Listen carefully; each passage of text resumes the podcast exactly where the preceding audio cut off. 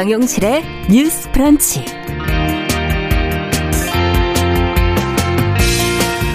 안녕하십니까 정용실입니다. 어, 지난해 서울 양천구에서 벌어진 영아 학대 사망 사건 어, 아동 학대가 이렇게 끊이지 않으면서 처벌 강도를 높여야 한다는 여론이 강해지고 있는데요. 최근에 대법원 양형위원회가 아동 학대 범죄 양형 기준 수정안을 마련해 전문가 그리고 시민의 의견을 듣는 자리를 가졌습니다. 형을 감경하거나 가중 처벌하기 위해 고려할 요소들에 대한 다양한 의견이 나왔다는데요. 자, 어떤 내용이 있었는지 같이 살펴보겠습니다.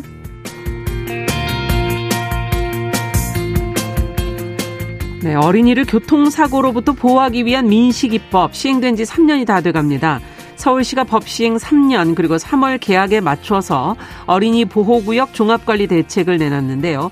이 내용과 함께 민식이법이 얼마나 정착이 되고 있는지 또 아이들의 사고를 줄이기 위해서 앞으로는 무엇을 보완해야 할지 관련 전문가와 함께 이야기 나눠보도록 하겠습니다. 자, 2월 28일 월요일 정용실의 뉴스 브런치 문을 엽니다.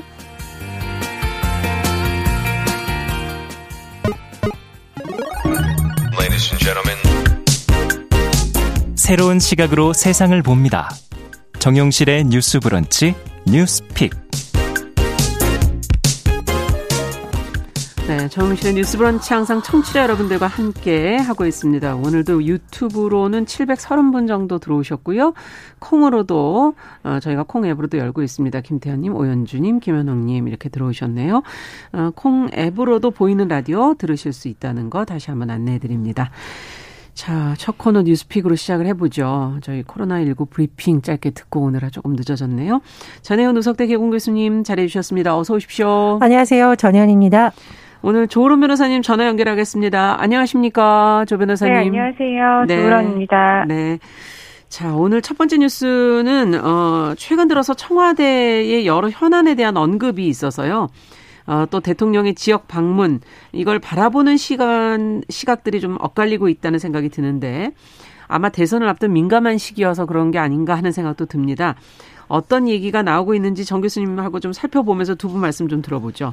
예, 어, 최근 문재인 대통령의 어떤 입장 표명과 관련해서 또 지역 방문 일정과 관련해서 네. 국민의힘을 중심으로 이것이 대선을 앞두고 표를 얻기 위한 행보다 또 일각에서는 선거 개입이라는 음. 주장까지 나오고 있는데요. 예를 들어서 국민의힘 윤석열 대선 후보의 언론 인터뷰 발언 수사 이른바 어 적폐 수사 발언이 네. 정치 보복이냐 논란이 일었었는데 이에 대해서 문재인 대통령이 분노를 표한다며 음. 사과를 요구한 것으로 지금 그때 한번 현안이 나왔었고요. 그랬었죠. 어, 또 최근에 나온 음. 이제 지역 일정과 관련해서도 국민의힘이 문제 제기를 했는데요. 음. 문재인 대통령이 지난 24일 전북 군산 현대중공업 군산조선소를 찾아서 축사를 했습니다. 네. 그런데 허은하 국민의힘 수석 대변인이 논평을 통해서 이게 텃밭 표심 챙기는 음. 행보로밖에 볼 수 없다. 라고 했는데 청와대는 이해할 수 없다. 이거 왜냐하면 문 음. 대통령이 음. 대선 후보 시절부터 군산 조선소를 챙겼다라고 반박을 하고 있는 거고요. 네.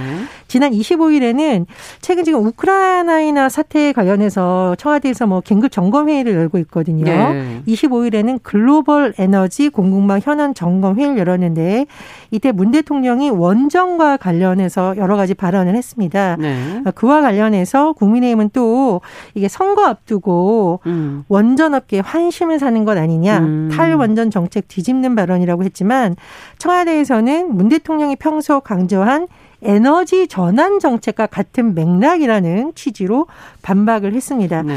또 하나 최근에 건강보험 문제가 또 여러 가지 관심을 많이 받았잖아요. 네. 대선 후보 토론 관련 과정에서 나왔었는데 예.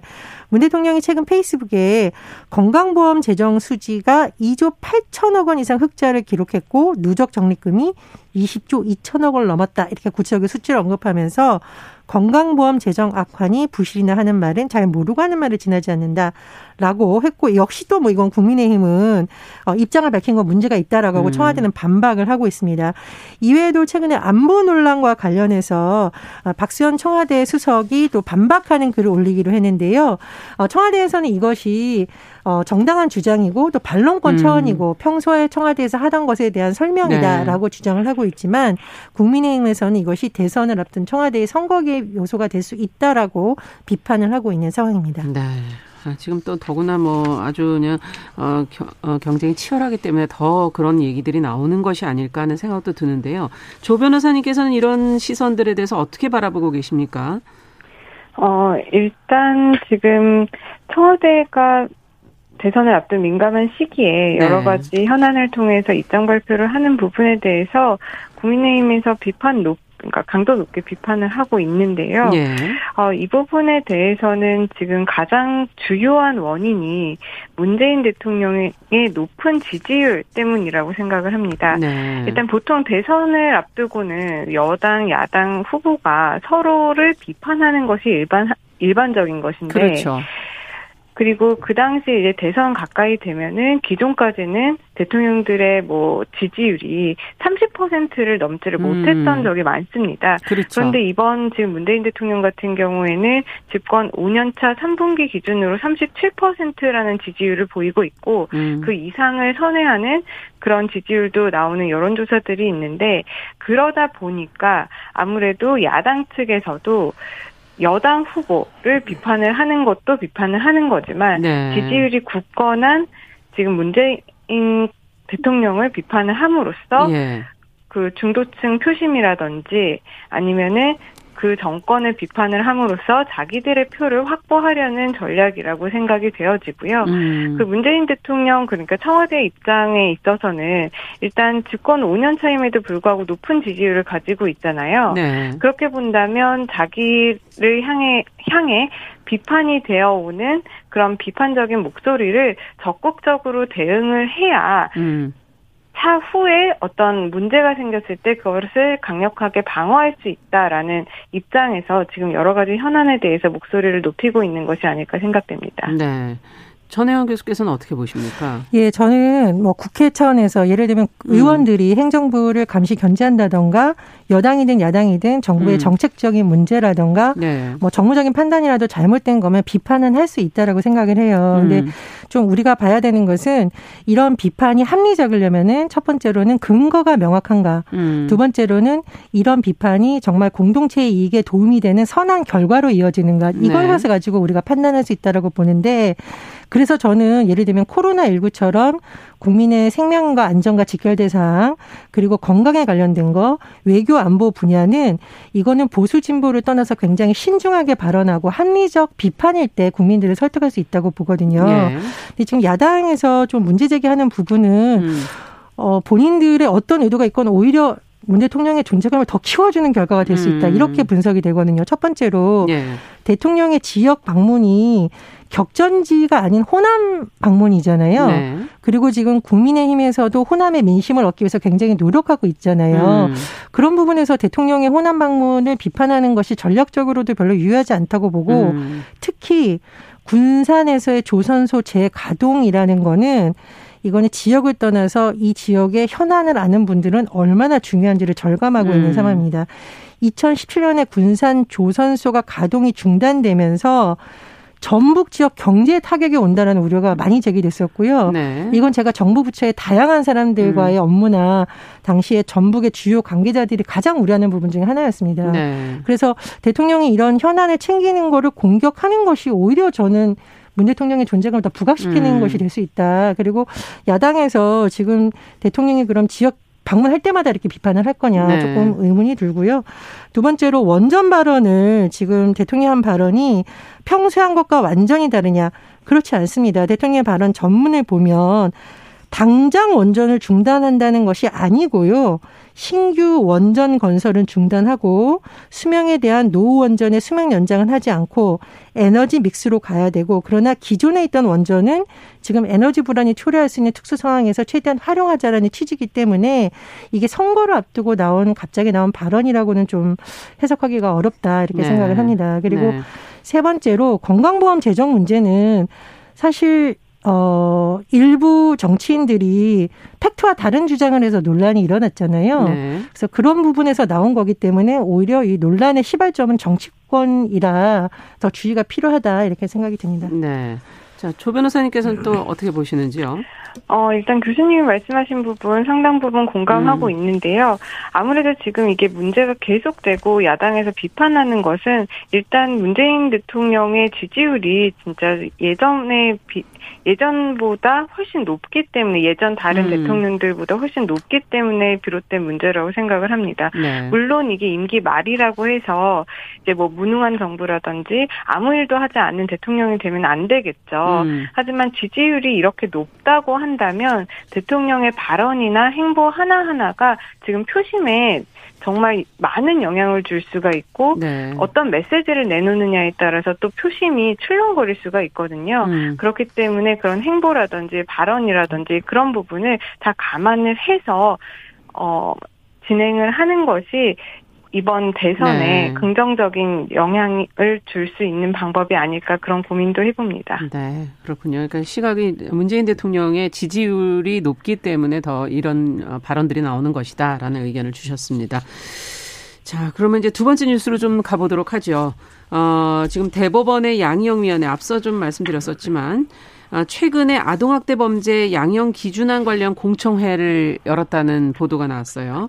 어려운 용어들이 좀 많이 나오기 때문에 이 내용을 좀 저희가 쉽게 전달해 드리고 싶고 어떤 내용의 안을 다루었는지 또 시민과 전문가들도 의견을 냈다는데 어떤 의견들이 나왔는지 좀 들여다보도록 하죠. 조 변호사님께서 좀 정리해 주세요. 네, 아동학대 범죄가 날로 증가하고 있는데 이와 관련해서 아동학대 범죄의 특수성을 반영한 양형 기준이 제대로 정립되어 있지 않았습니다.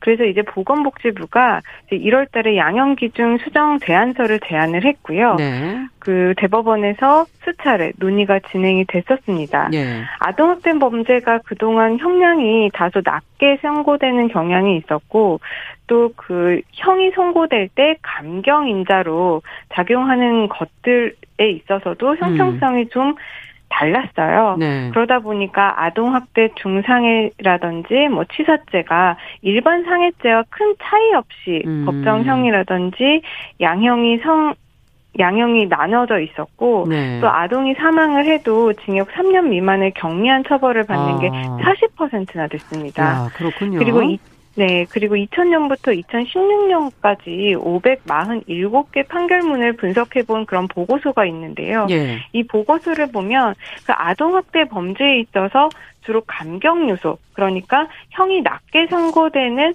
그 주요한 요소가 무엇인지를 음. 봤더니 행위자가 반성하고 있고 자백을 했기 때문이라는 결과가 있었습니다. 음. 그리고 또 하나의 문제점은 또 피해자의 처벌 불원 의사, 그러니까 피해자가 가해자가 처벌을 받지 않았으면 좋겠다라고 음. 하는 그 의사를 표명을 하면 이게 양형을 선고를 할 때 감경 요소로 또 아. 들어가 있단 말이에요. 네. 그러다 보니까 이제 아이들이 그러면은 나를 가해한 가해자들에게 음. 어떤 용서라든지 어떤 처벌 불원 의사가 과연 이게 진실한 것인지 그런 음. 의사가 오염되지는 않은 것인지 음. 아니면 그 처벌 불원 의사를 받는 과정에 있어서 혹시나 2차 가해가 있는지 없는지 이런 부분에 대한 문제 제기가 계속 되었기 때문에 그렇군요. 이런 것들을 좀 수정을 해서 양형을 제대로 세워놓자라는 제안이 여러 가지가 나왔습니다. 네. 그래서 그 대법원 양형위원회에서 수정안을 만들었었는데 네. 그큰 틀을 보면 아동 학대를 이제 대유형으로 신설을 하고 여러 아동 학대 범죄를 이제 중간 유형으로 나누기로 했고요. 예. 또 일반적인 형사 범죄라든지 양형 인자와는 다르게 그 아동 학대 범죄만의 특수성을 반영한 가중 요소를 추가를 했습니다. 아. 그리고 양형 기준이 없었던 성적 학대라든지 매매 이런 아동 학대 범죄도 새롭게 이 처벌 기준을 만들 수 있게 되었던 거고 음. 또 우리가 중요하게 살펴보아야 될 것이 이제 가중 요소가 무엇이고 감경 요소가 무엇이었는 무엇이 되는지 그렇죠. 이 부분을 살펴봐야 되는데요. 이제 가중 요소로 추가가 되는 게 피해 아동이 6세 미만인 경우에는 아. 이제 가중 요소로 추가가 되었습니다. 아동인 경우에 네, 네 그렇습니다. 그렇군요. 그리고 감경 요소로 단순한 어떤 교육이라든지 훈육 목적에 있어서의 뭐 체벌 음. 이런 것들은 참작할 만한 범행 동기라고 봐서 이거를 감경 요소로 보고 있었거든요. 아. 그런데 지금 부모의 징계권도 민법에서 삭제가 되었고 그렇죠. 아무리 교육 목적이나 훈육 목적이라고 할지라도 이런 것들을 뭐 참작할 만하다라고 해서 감경 요소로 보면 안 된다라고 해서 음. 이거는 삭제를 했고 네. 또 감경 요소에 보면은 진지한 반성을 하는 경우에 이제 감경 요소로 이제 작용을. 했는데 네. 이 진지한 반성을 도대체 우리가 어떻게 볼 것이냐 음. 그 부분에 대해서 이제 양형위원회에서 이 정의 규정을 어떻게 할 것인지 음. 심도 있는 논의가 이루어졌습니다. 네. 그리고 또 하나가 이제 집행유예가 나올 수 있는 그 참작 사유로 네. 봤던 게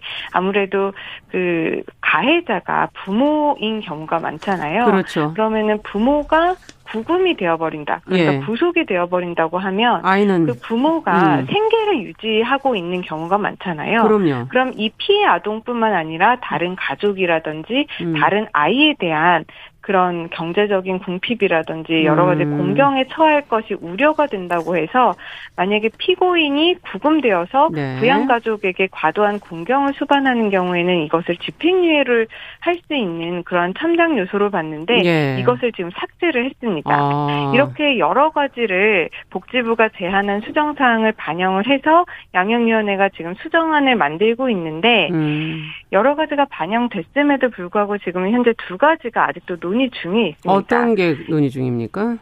복지부에서는 이제 행위자가 보호자인 경우 이것을 이제 가중 요소로 봐서 더 무겁게 처벌해 달라고 하고 있는데 네. 지금 대법원 양형위원회에서는 보호자인 경우에 특별히 가중 요소를 볼 것이 아니라 비보호자인 경우에도 가중할 경우가 있고 가중하지 않을 경우가 있고 보호자인 경우에도 꼭 가중을 일률적으로 가중하지 않아야 된다라고 해서 이 음. 부분은 지금 아직도 논의 중이고요. 아. 또그 처벌 불원 요소 예. 이것을 감경 요소에서 삭제를 해달라고 보건복지부는 계속 요청을 하고 있는데 이것을 지금 양형위원회에서는 음. 그 처벌 불원 요소를 아예 감경 요소에서 뺀다고 하면 음. 다른 범죄 그러니까 지금 13세 미만 성범죄에도 이 처벌 불원이 지금 감경 요소로 들어가 있고 아. 다른 기타 범죄에도 이 불원 문제가 생기네요.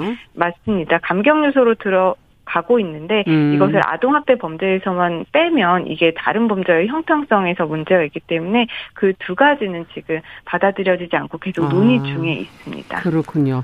자, 지금- 뭐 내용이 상당히 많지만 그 시대적 변화를 지금 어느 정도는 수용하려는 것으로 보이고 3월에 지금 최종 결론을 낸다 그러는데 어, 정 교수님께서는 어떻게 보셨는지요? 근데 이 처벌 불원에 대한 문제는 예. 사실 현장에서 계속 문제 제기를 했던 부분이에요. 어. 왜냐하면 이제 아동들의 피해가 이제 아동들이 굉장히 나이가 어릴 경우에 엄마 아빠랑 그래도 살고 싶어라는 결정을 하는 과정 자체가 아이에게 극도의 스트레스를 준다는 거고요. 그렇죠. 잘못하면 내가 잘못하면 우리 엄마 아빠 다시는 못 본다. 두려움과 그렇죠. 죄책감을 유발시키는 요인이 되는데 그런데 어쨌든 감경을 받으려는 사람들 입장에서는 어떻게 해서든지 그 답변을 아. 얻어내고 싶다 보니 뭐 친척들을 통해서 뭐 압박을 줄 수도 있겠군요. 압박이 갈 수 있다라는 네. 겁니다. 그래서 이런 부분 때문에 아마 이 처벌 불원에 대해서 현장에서도 음. 목소리가 나온 거고요. 그리고 지금 그 KBS 특별 취재팀이 최근에 아동학대에 네. 대한 보호를 했는데 거기에서 어떻게 했냐면 2년 정도의 아동학대 형사 판결문을 전수 분석을 했어요. 네.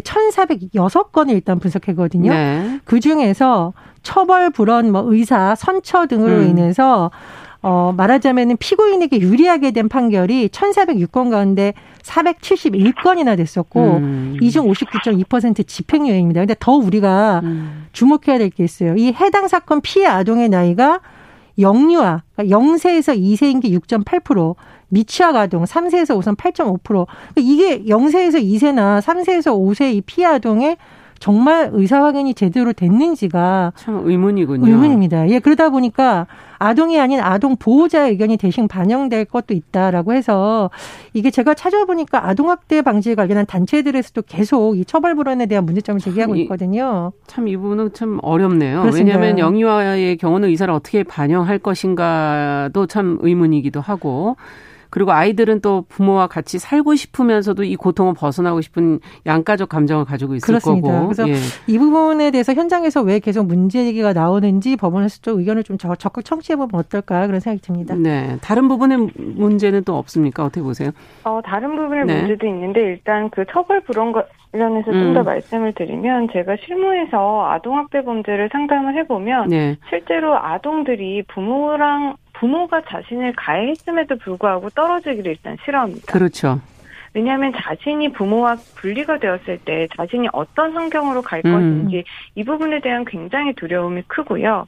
사실상 이게 현실적으로 봐도 이제 가해자와 분리를 하면 더 좋은 양육 환경으로 가야 되잖아요. 그렇죠. 그런데 우리나라에서는 이제 가해자와 분리를 하는 것이 과연 이 아이를 좀 더 나은 양육 환경으로 가게 하는 것인가 음. 그 부분에 대해서 제도적이라든지 여러 가지 정책적으로 아직 미흡한 부분이 많기 때문에 예. 아이를 무조건 분리를 하는 것이 능사가 아닐 수도 있습니다. 아, 그렇기 때문에 여러 가지 제도적인 뒷받침이 된 이후에 이런 아이와의 분리라든지 그런 가해자의 처벌을 강화하는 게 필요하다고 보이고요. 네. 물론 아동학대 범죄에 강력하게 처벌을 해야 하는 것은 많은데 네네. 이것은 단지 그런 강력 처벌만의 문제는 아닌 것 같고 음. 검찰이나 뭐 의사, 병원, 알겠습니다. 학교, 지역사회, 국가 이런 모든 시스템이 좀 협력을 해 해야 된다. 사건도 예방하고 사후. 대책도 논의하는 그런 시스템으로 가야 할 것이라고 생각을 합니다. 네.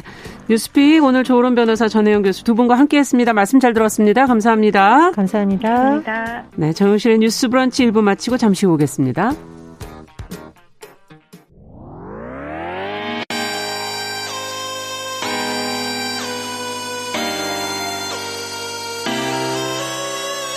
어떤 사람들은 삼루에서 태어났으면서 자신이 삼루타를 친 것처럼 생각하며 살아간다라는 말이 음. 있어요.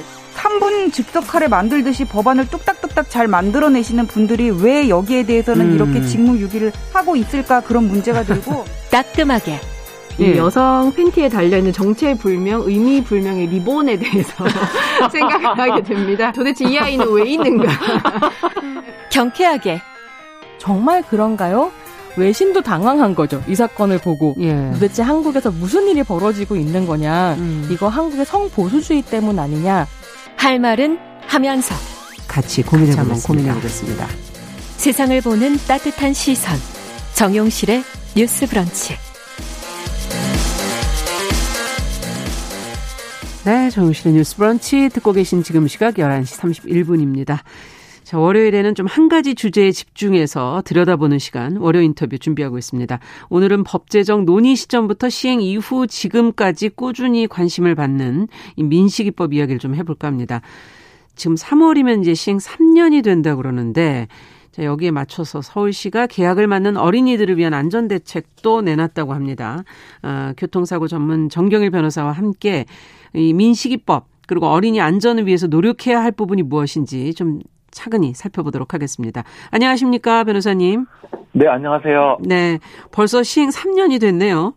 네네. 네. 뭐, 사고 난 지는 2019년 9월, 그러니까 만 3년은 아니지만 3년째 접어들었고, 네. 사고 자체가 사실 한 번 더 이야기 드린다면, 2019년 9월 충남 아산 그 어린이 보호구역 내에서 교통사고로 김민식 군이 사망했는데 이를 계기로 어린이 보호구역 내 교통사고로 어린이를 보호하기 위해 발의된 법. 그렇죠. 민식이법. 네. 네. 민식이법. 근데 서울시 등 지금 지자체들이 계약 전에 안전 강화 대책을 준비하고 있다 이런 게 지금 보도가 나오고 있는데요. 네네네. 어, 벌써 그동안 좀 잘 정착이 됐다고 보시는지 어떻게 보십니까? 지금 현재 음. 상황을.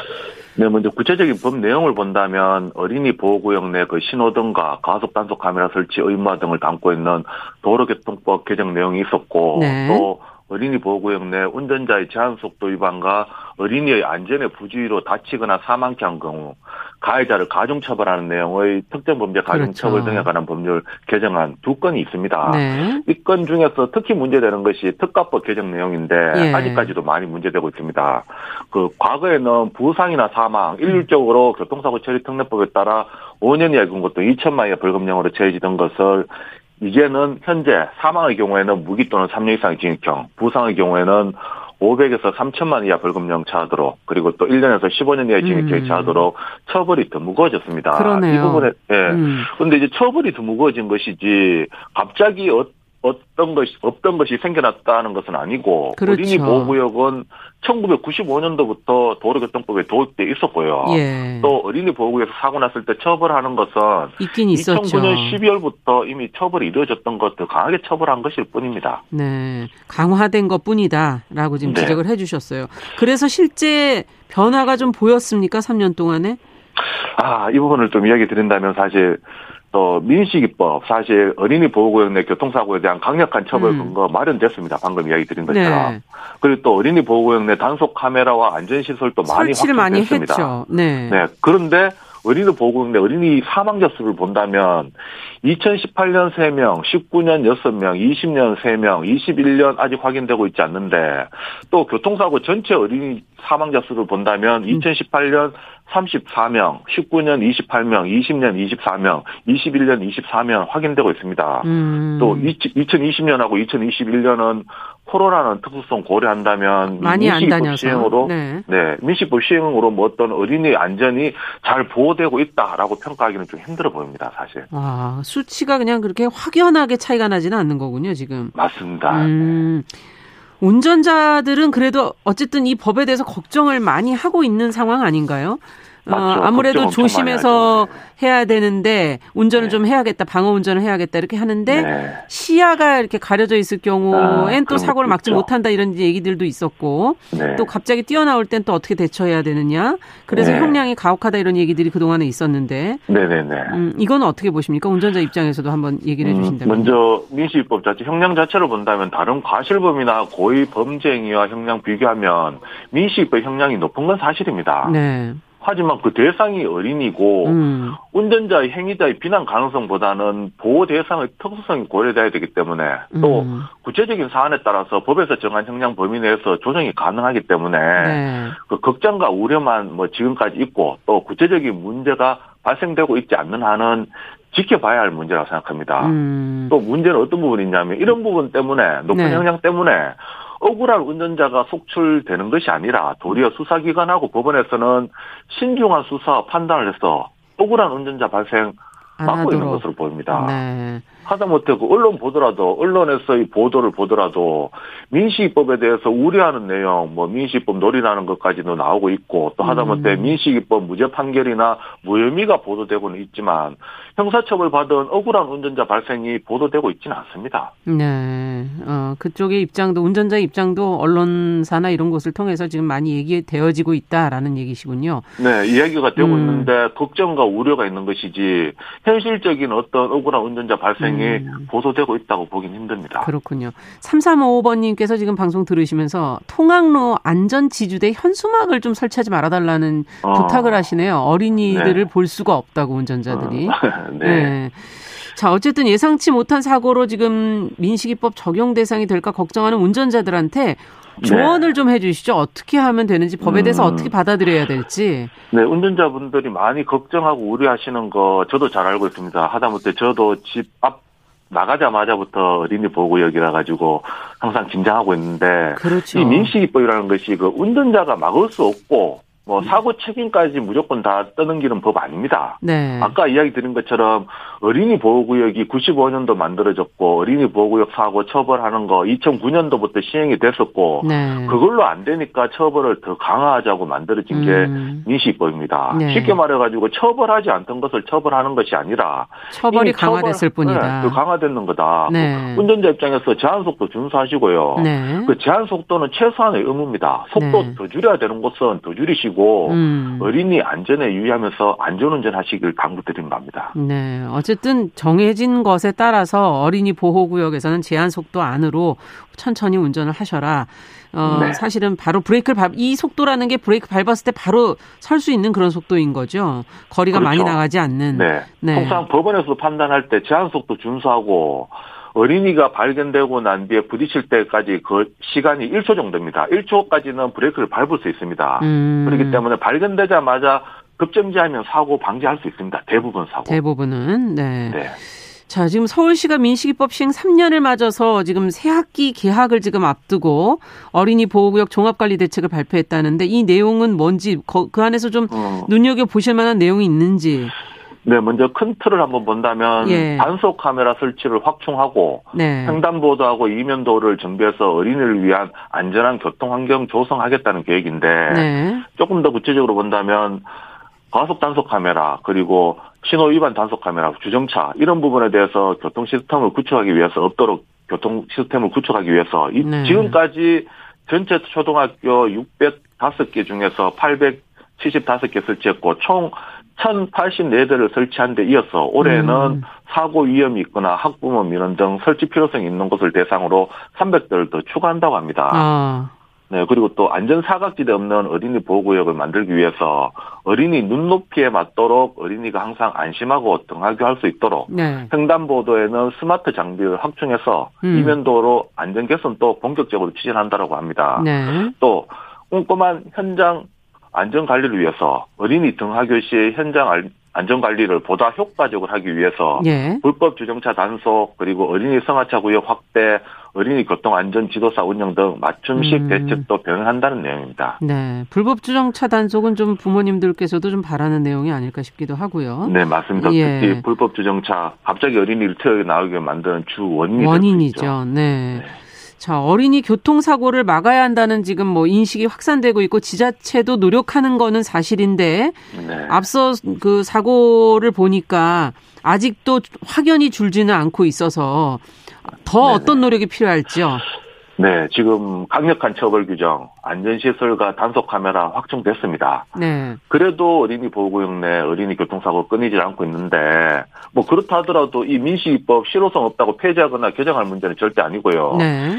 이제 운전자와 어린이의 몫으로 남았습니다. 네.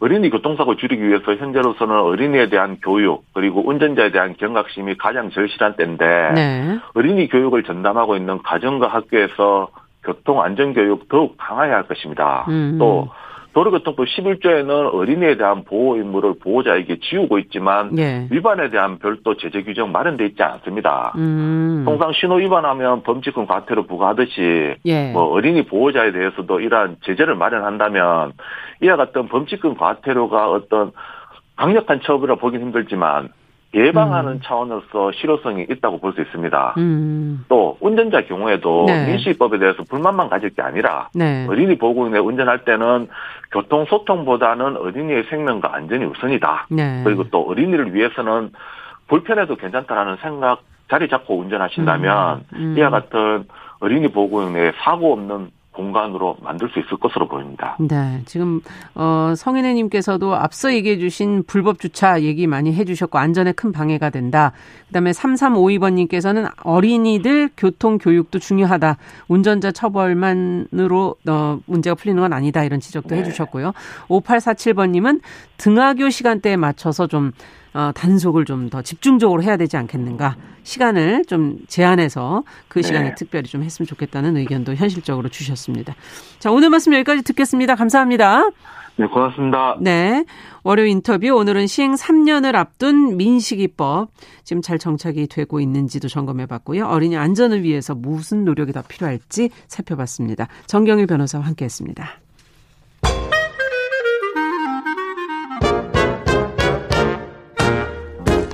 모두가 행복한 미래. 정용실의 뉴스 브런치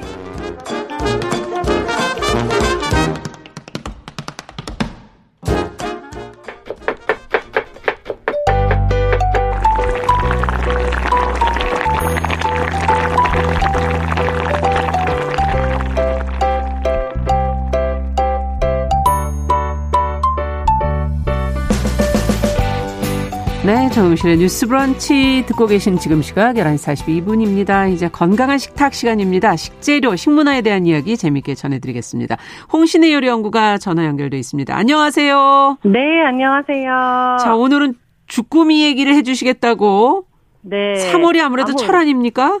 그쵸. 주꾸미 철이라고 알고 계시는 분들도 많으시고. 네. 지금부터 이제 뭐 주꾸미를 드시러 가시고 또 SNS에 보면은 주꾸미 구이나 음. 뭐 이런 사진들이 엄청나게 올라오는 시즌이기는 해요. 네. 근데 이제 과연 지금이 주꾸미 철인가 이렇게 물어보신다면 네. 저는 지금은 주꾸미 철이 아니고 음. 주꾸미가 알을 베는 철이다라고 말씀을 드리고 싶어요. 아, 어느 칼럼에도 쓰셨죠? 주꾸미 알철.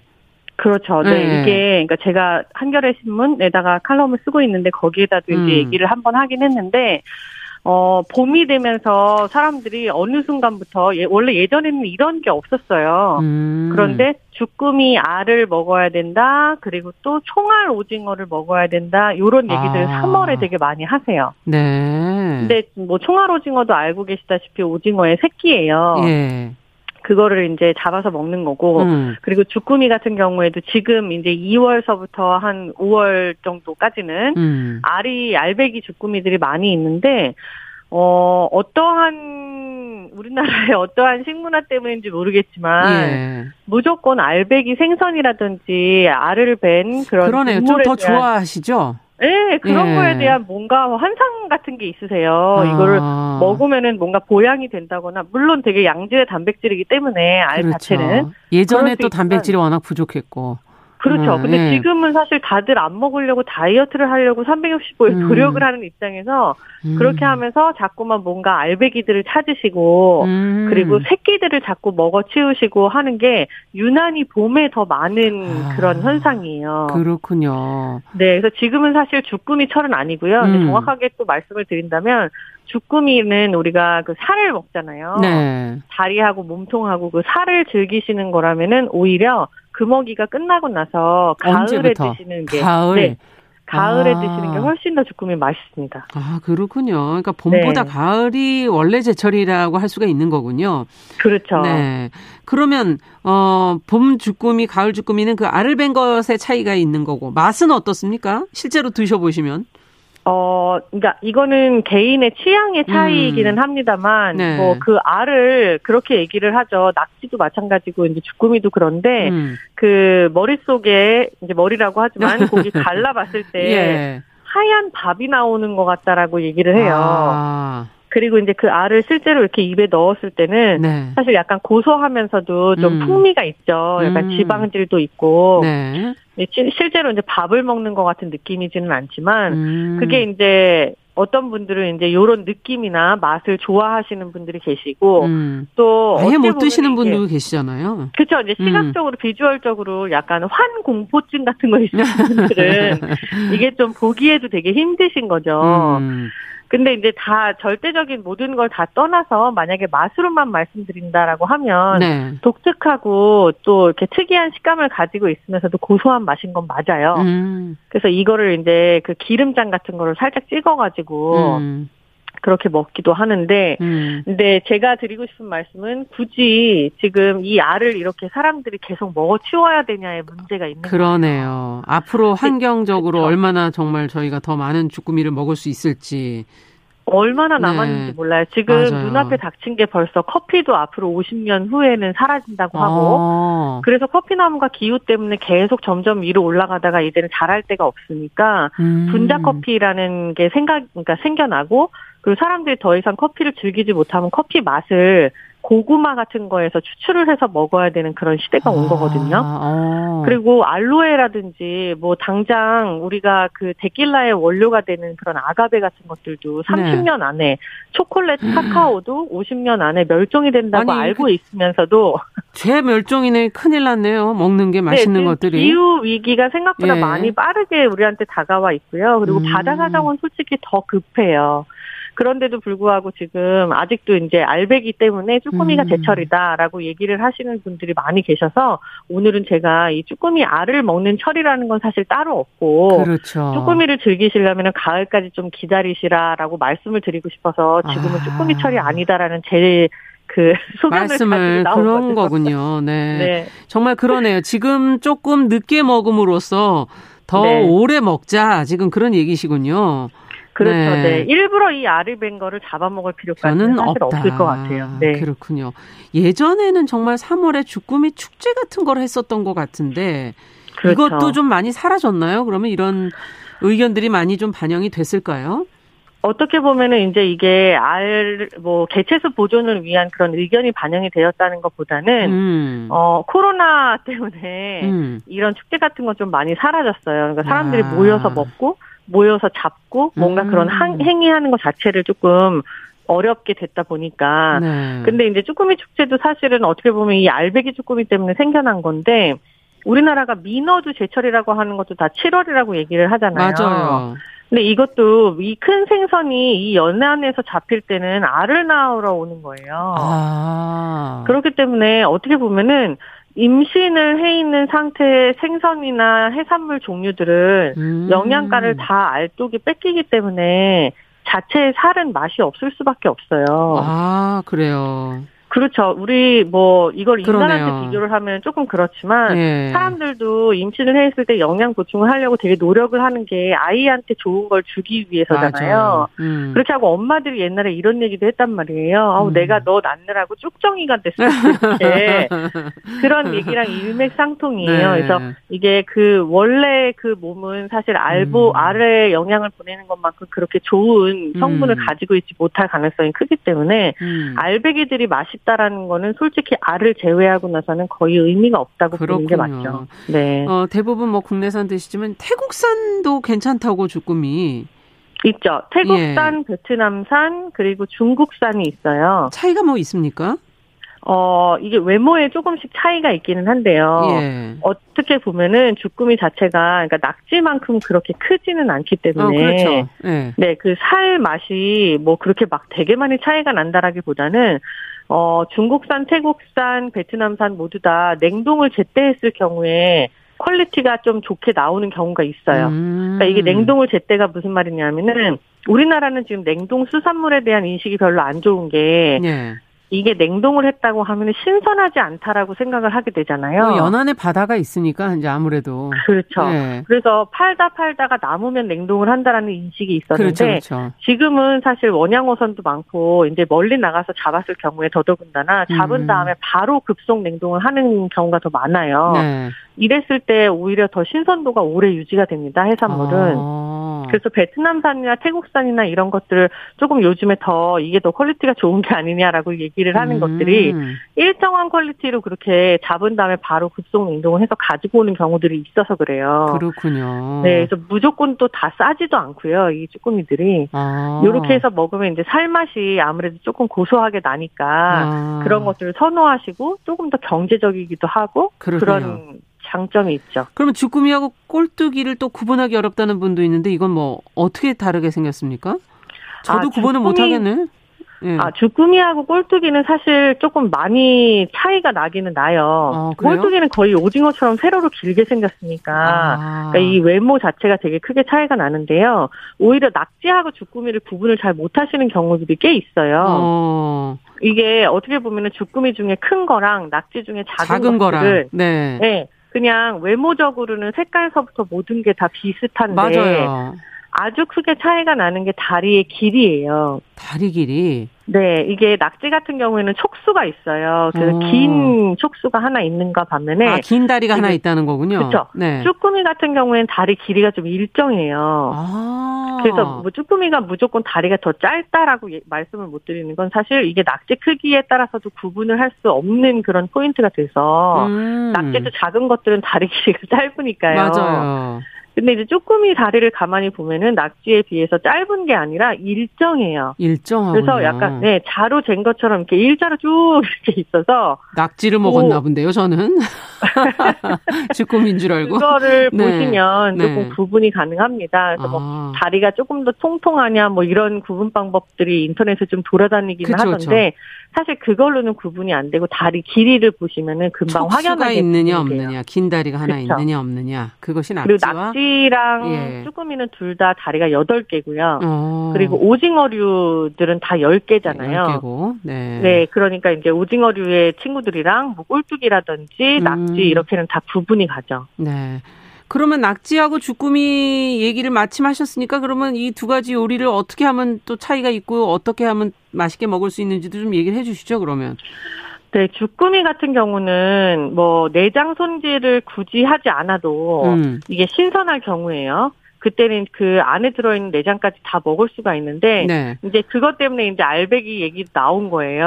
예. 근데 이제 요거를 통으로 그냥 쪄서 어. 사실 초고추장 같은 거 찍어서 먹거나 음. 아니면 기름 소금장 같은 거에 찍어서 먹는 것도 되게 좋거든요. 예. 근데 주꾸미를 만약에 사갖고 오셨는데 뭐 음. 오늘 다 못 먹겠다 음. 양이 많거나 그렇다 하면은 내장을 다 제거를 하시고 네. 주꾸미를 깨끗하게 씻을 수 있는 방법 중에 하나는 밀가루를 사용하시는 그 거예요. 낙지랑 씻는 게 비슷하네요, 그러면? 똑같아요. 네. 예. 밀가루를 한 숟가락을 넣으시고 그걸 조물조물 이렇게 묻히듯이 계속 버무리시면은 네. 이제 겉에 묻어 있는 이물질들이 밀가루 분 때문에 이제 같이 나오거든요. 음. 그러면 찬물에 흐르는 물에다 잘 깨끗하게 씻어 놓고 네. 그렇게 하고 물기를 좀 빼서 네. 그 상태로 그거를 비닐 봉지에다가 이렇게 압착같이 해갖고 예. 요거를 냉동을 하셨다가 쓰셔도 좋아요. 아, 많이 샀을 때는. 네. 그쵸. 근데 이제 냉동을 할 때 만약에 용도가 분명하다. 나는 이거 불고기를 매운 불고기를 해 음. 먹겠다라고 하면은 아예 양념을 한 상태로 냉동을 하셔도 돼요. 그래요. 네, 간장 불고기도 마찬가지고 이렇게 네. 간을 해서 냉동을 했을 경우에 나중에 이걸로 뭐, 뭐 찌개에다가 잠깐 넣는다든지 네. 아니면 이거를 불에다 구워 먹는다든지 하는 게 다 모두 다. 아주 맛있게. 네, 그리고 뭐 쭈꾸미나 낙지엔 양념이 잘 안 배서 이거를 어떻게 양념을 음. 해야 돼요? 물어보시는 분들이 진짜 많은데요. 네. 되게 의외로 이거를 뭐 12시간 동안 냉장고에 넣어놨다고 해서 얘네가 양념이 배진 않아요. 아. 그래서 양념이 이렇게 겉에 찰떡같이 달라붙게끔 만드는 그런 조리법을 쓰시는 게 좋아요. 그게 뭐 어떻게 하는 겁니까? 근데 그것 중에 하나가 이제 직화구이인데요. 예. 그걸 이제 양념이 겉에가 살짝 타들어가면서 이제 그 몸통이 익으면서 이렇게 찰싹 달라붙게 아, 되는 건데 네. 직화구이가 집에서 만약에 힘들면 음. 센 불에다가 식용유를 조금 두르시고 프라이팬에? 이거를 네 예. 재빨리 볶으시는데 후라이팬이 왜 궁중팬 같은 걸 쓰시면 아. 바닥 면적이 좁기 때문에 물이 생길 가능성이 커요. 아. 그래서 이거는 넓은 후라이팬에다가 기름을 살짝 두르시고 펼쳐서 구우시면은 아. 훨씬 더 맛있게 구워지는 거죠. 그렇군요. 근데 워낙 이게 네. 고추장 양념을 많이 하니까 튈까봐 사실은 아. 네 웍처럼 이렇게 약간 둥근 데다가 했었는데 그쵸, 그쵸. 음, 네, 넓은 데다 펴서 데에다 해라. 하셔야지 훨씬 아. 뭐 이런 것들은 다 맛있습니다. 오징어도 그렇군요. 마찬가지예요. 네. 네, 그러면- 열을 직접적으로 빠르게 받아야 되기 때문에요. 음. 그러면 음. 낙지는 어떻게 먹을까요? 마찬가지인가요? 낙지 같은 경우도 네 마찬가지로 뭐 숙회도 좋고 음. 그런데 낙지는 특히 제가 생각했을 때는 이제 제가 낙지 볶음을 좋아해서 그런 음. 걸 수도 있지만 고춧가루 불린 양념이 아. 너무나 잘 어울리는 것 같아요. 네. 저는 이제 낙지로 떡볶이를 많이 하는데 어. 고춧가루를 간장하고 뜨거운 물하고 다진 마늘 넣고 불린 다음에 거기다 설탕을 조금 넣고 낙지에 조물조물 묻혀서 빠르게 네. 볶아서 내면은 그게 또 엄청나게 맛있는 낙지 볶음이 됩니다. 아, 갑자기 군침이 돌면서 끝으로 정리 좀 해주시죠. 네, 주꾸미를. 네, 주꾸미 철이라고들 많이 얘기하셔서 제가 요 사연을 준비를 했는데 음. 지금 주꾸미가 알을 베고 그렇게 하고 이제 좀 이따 산란기에 들어가는 시즌이니까요. 네. 이제 5월 말 6월이 되면은 주꾸미가 금어기에 들어가요. 예. 산란을 하기 위해서. 근데 지금은 조금 주꾸미를 참으셨다가 그렇죠. 산란기 끝나고 나서 가을에 살이 오동통하게 올랐을 때 그때 음. 제철로 드셔보시기를 꼭 권하겠습니다. 네. 건강한 식탁. 오늘은 주꾸미 이야기 홍신의 요리연구가와 함께 했습니다. 말씀 잘 들었습니다. 감사합니다. 네. 정용실의 뉴스 브런치 2월 28일 월요일 순서도 여기서 인사드려야겠네요. 저는 내일 오전 11시 5분에 다시 뵙겠습니다. 안녕히 계십시오.